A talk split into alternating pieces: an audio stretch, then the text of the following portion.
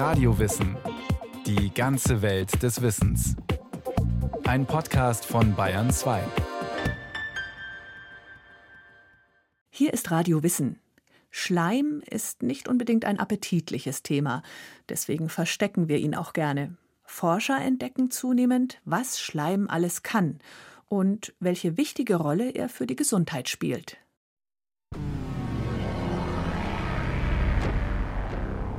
Schwabbelig, dunkelrot glänzend und ziemlich eklig. Ein glibberiges Monster lässt Ende der 1950er Jahre die Kinobesucher schaudern. Die amorphe Masse fließt durch jeden Türspalt und verschlingt alles, was sich ihr in den Weg stellt. Die Rede ist vom Blob, ein Gruselklassiker, der mehrfach neu verfilmt wurde. Aber auch in anderen Geschichten kommen die Monster schleimig glitschig daher. Zum Beispiel in Alien, wo Sigourney Weaver Bekanntschaft macht mit einem triefenden außerirdischen Wesen. Oder in der Serie Stranger Things. Dort haust ein Monster in einer düster glitschigen Parallelwelt und tötet seine Opfer, indem es sie verschleimt. Und natürlich in der Komödie Ghostbusters – in der Geisterjäger Bill Murray spukende Wabbelmonster jagt. Schleim, so scheint es, ist immer für ein bisschen Schaudern gut. Wir ekeln uns vor Schleim und sollten das auch weiter tun, bei aller Faszination. Die Biologin Susanne Weglich. Sie hat das Buch vom Schleim geschrieben. Ekel ist eine Emotion, die uns schützen soll. Im Fall von Schleim zum Beispiel vor Mikroben, also etwa Viren, Bakterien oder Pilzen. Und wir können natürlich jetzt die Mikroben nicht sehen. Das heißt, es ist schon gut, sehr reflexartig eigentlich zurückzuweichen, jetzt nicht einen Schleim in der Hand zu haben und lange zu überlegen, ob der jetzt gefährlich ist oder nicht. Und sehr oft ist biologischer Schleim auch tatsächlich behaftet mit irgendwelchen Mikroben. Wir weichen reflexhaft vor Schleim zurück. Vor fremdem Schleim sollte man dazu sagen, denn wir selbst sind ja schleimige Wesen. Das ist das Paradoxe daran. Wir ekeln uns vor Schleim und könnten doch nicht ohne ihn leben. Wie vielseitig und raffiniert der Schleim in unserem Körper ist, entdecken Forscher gerade erst. Denn biologischer Schleim, also der von Menschen, Tieren oder Pflanzen, ist keineswegs so eine passive, träge Masse, wie man es vermuten könnte. Man muss dazu auch sagen, dass bis vor kurzem es die Methoden gar nicht gab, um diese wahnsinnig komplexen Schleime überhaupt zu entschlüsseln. Also es fängt eigentlich jetzt erst an, dass man die sich anschauen kann. Deshalb suchen inzwischen auch Wissenschaftler nach dem perfekten Schleim. Genauer gesagt, nach dem perfekten Rotz. Ein Labor im Institut für Chemie und Biochemie der Freien Universität Berlin. Hier forscht die Arbeitsgruppe von Professor Rainer Haag. Sie arbeitet daran, Lungenschleim künstlich herzustellen. Und das ultimative Ziel ist es beispielsweise, genauso wie das der Lungenschleim macht, Viren zu binden und Viren abtransportieren zu können, um uns vor Viren zu schützen. Zunächst geht es aber erst einmal darum, die richtige Viskosität, also Zähflüssigkeit des Sekrets hinzubekommen. Einer seiner Doktoranden bereitet dafür ein Experiment vor. Er legt spritzenartige Pipetten, Behälter mit Flüssigkeiten und vier kleine Glasröhrchen vor sich auf den Tisch. Daneben ein Arbeitsheft mit einer chemischen Formel und Angaben für verschiedene Mischungsverhältnisse. Also wir versuchen jetzt Schleim mit unterschiedlicher Viskosität durch ein unterschiedliches Mischungsverhältnis herzustellen. Und Bunja wird jetzt starten, indem er das Ganze zusammenpipettiert. Dafür gibt er nacheinander kleine Mengen durchsichtiger Flüssigkeiten in die Glasröhrchen.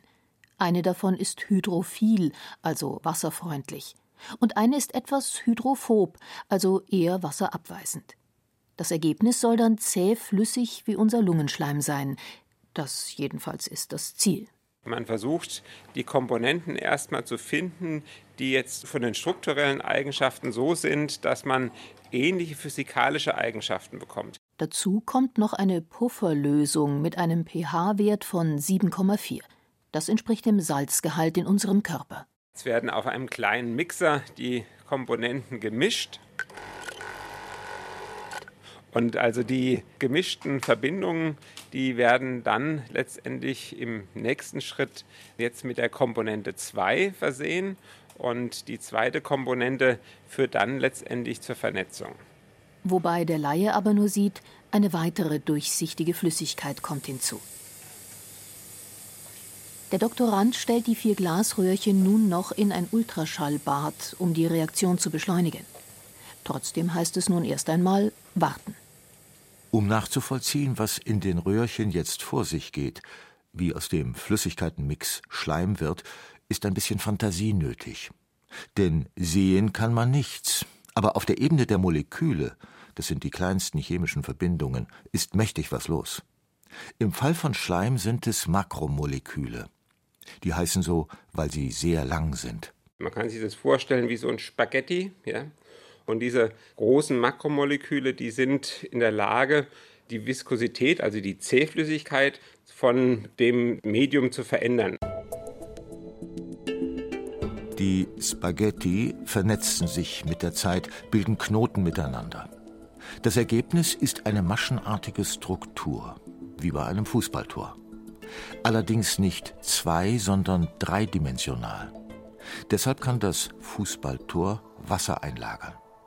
Und dieses Wasser wird am Wegfließen gehindert, weil eben dieses dreidimensionale Gerüst da ist, das dann dieses Wasser so bindet, dass es immer noch ein bisschen flüssig ist, aber eben auch schon ein bisschen in Richtung Festkörper geht. Sagt die Biologin Susanne Wedlich. Erst seit wenigen Jahren kann man beobachten, was den Schleim im Innersten zusammenhält. Zum einen, weil wir uns im Nanobereich befinden. Das ist extrem klein. Ein Nanometer ist ein Milliardstel Meter. Aber hinzu kommt noch, dass die Strukturen sehr komplex sind. Man muss sie erst aufwendig von Proteinen, Salzen und anderen kleinsten Partikeln reinigen, damit die spaghettiartigen Moleküle sichtbar werden. Fertig. Der Doktorand nimmt die Glasröhrchen aus dem Ultraschallbad und will die vier Schleime nun testen. Dafür gibt er aus jedem Röhrchen ein paar Tropfen auf eine Glasschale. Man erkennt sofort, dass die vier Proben zwar alle schleimig, aber doch unterschiedlich sind. Eine ist noch fast flüssig, eine andere eher zäh. Mit einem kleinen Spatel tupft der Doktorand in eine der Proben. Und da kann man dann sehen, wie schnell das zurücktropft vom Spatel. Ja? Der Faden wird ein paar Zentimeter lang, bevor er reißt und zurückschnellt.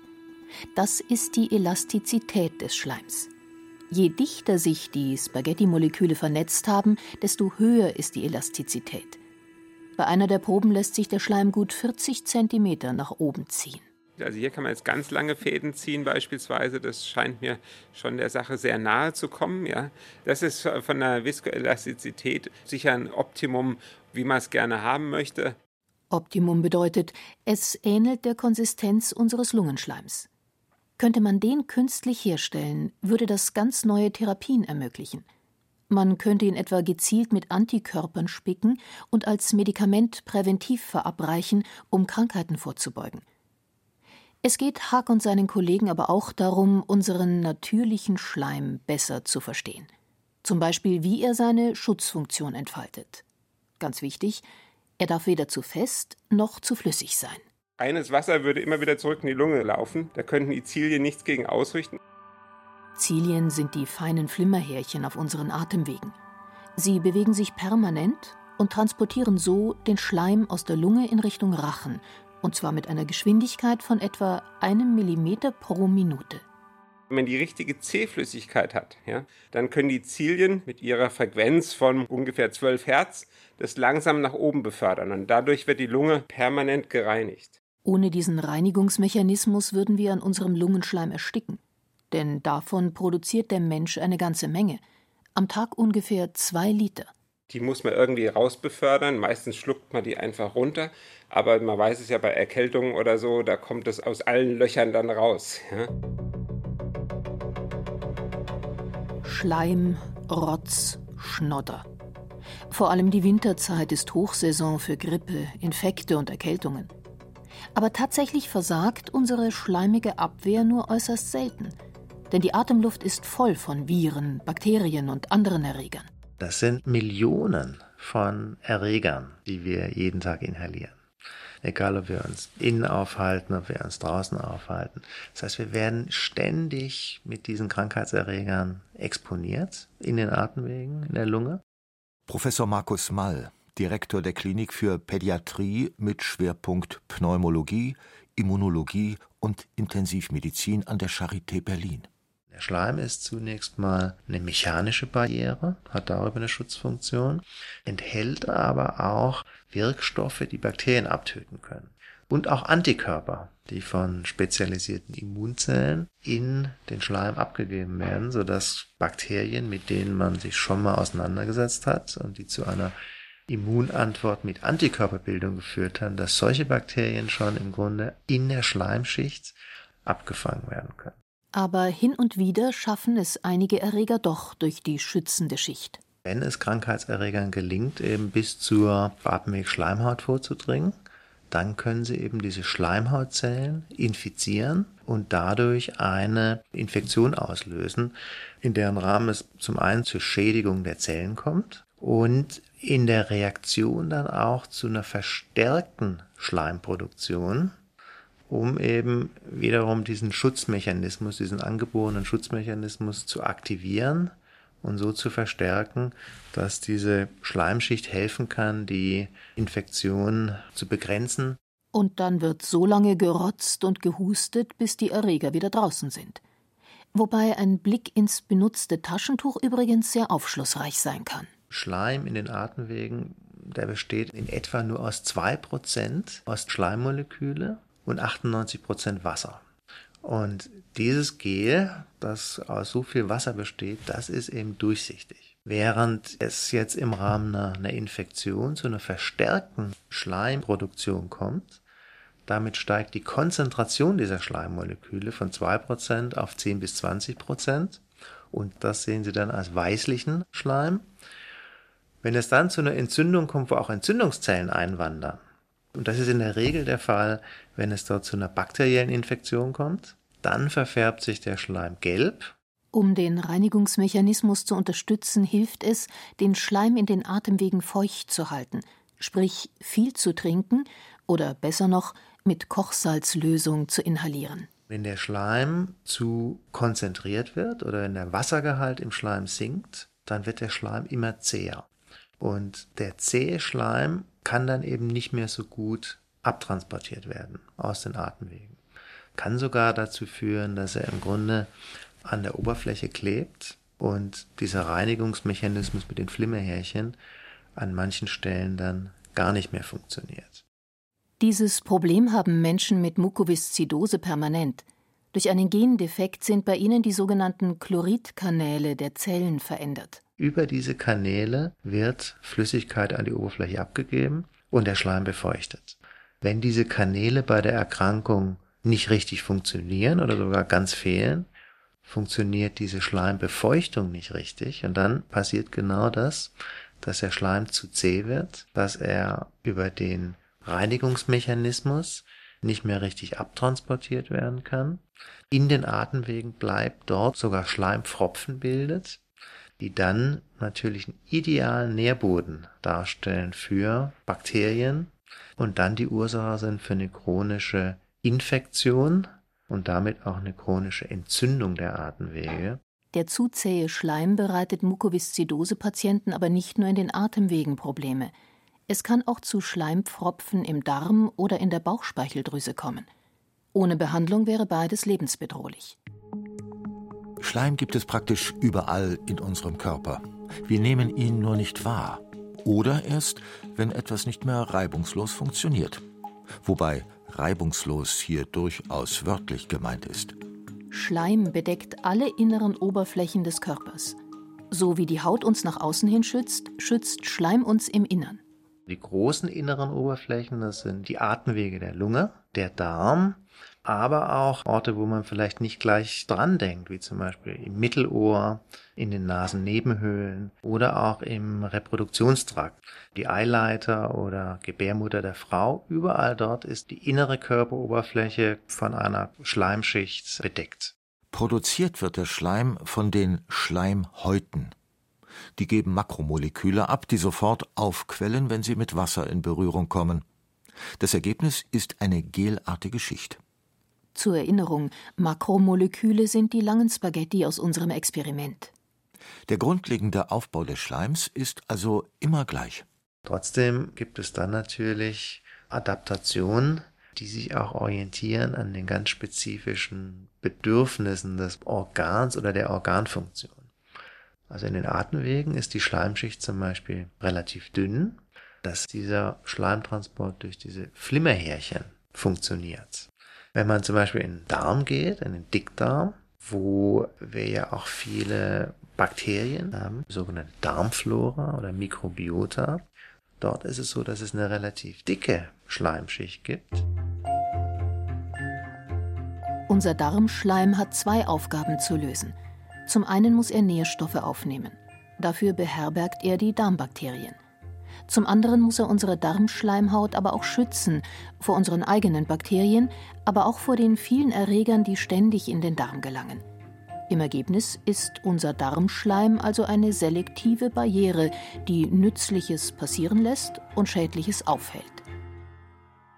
Nochmal anders funktioniert der Schleim am weiblichen Muttermund, wobei auch dieser Schleim in gewisser Weise selektiv ist, denn er ist mal dünn und mal dickflüssiger, je nachdem, in welcher Phase ihres Zyklus sich die Frau befindet. Reguliert wird das über den pH-Wert.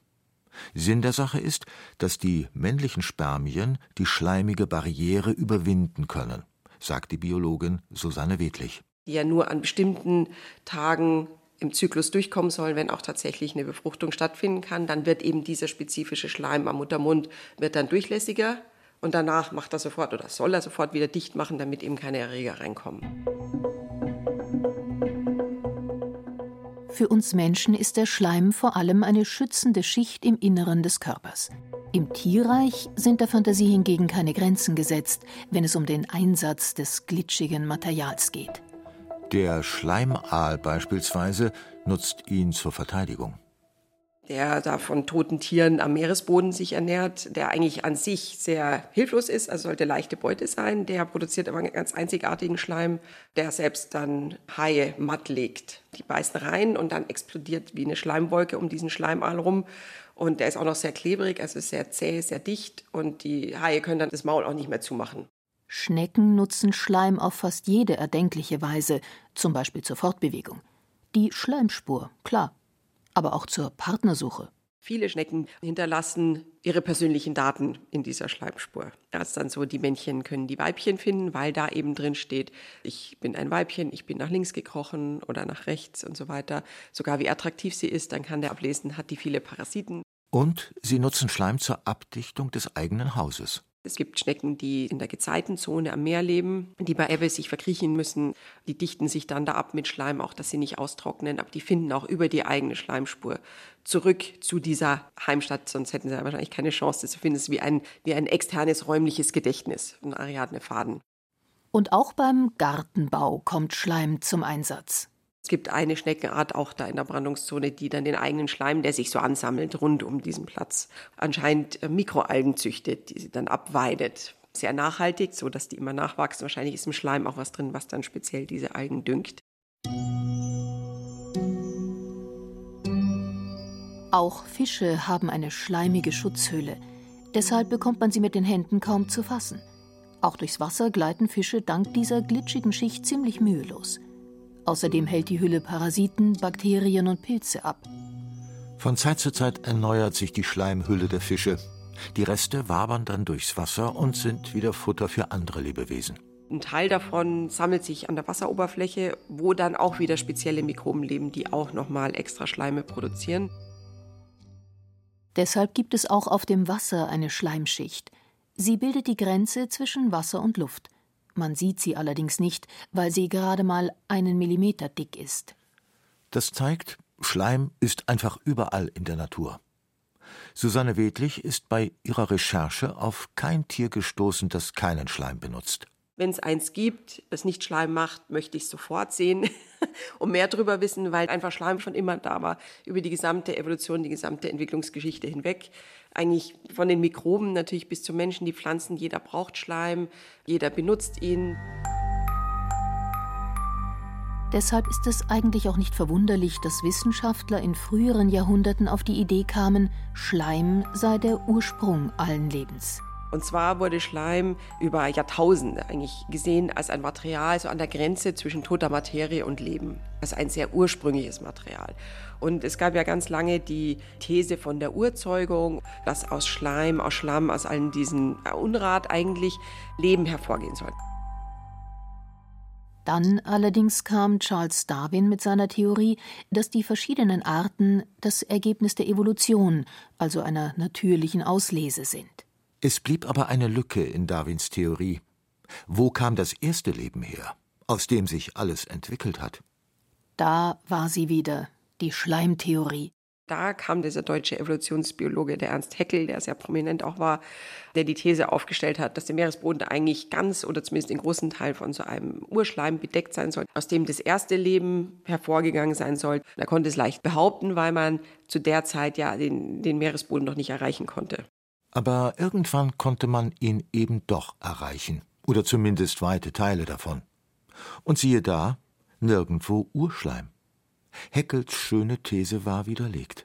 Zumindest für die uns bekannte Welt. Denn auch heute noch gibt es Terra Incognita, unerforschte Gebiete. Tatsächlich gehen einige Wissenschaftler davon aus, dass es Schleime auch auf anderen Planeten geben könnte. Warum auch nicht? So ein vielseitiges Material ist vermutlich nicht nur der Erde vorbehalten. Erste Versuche gab es bereits. Forscher haben Mikroben am Außenrand der Raumstation ISS angebracht. Sie wollten testen, ob die irdischen Mikroben die starke kosmische Strahlung im All überleben. Und siehe da, einige Mikroben überstanden die extremen Bedingungen, und zwar am häufigsten, wenn sie eingebettet waren in einen schleimigen Biofilm. Das ist natürlich nicht mehr als ein Indiz. Es zeigt vor allem, dass Schleime einen tollen Schutz darstellen, sogar im Weltall. Sollte es also außerirdisches Leben geben, dann könnte es glibberig und glitschig sein.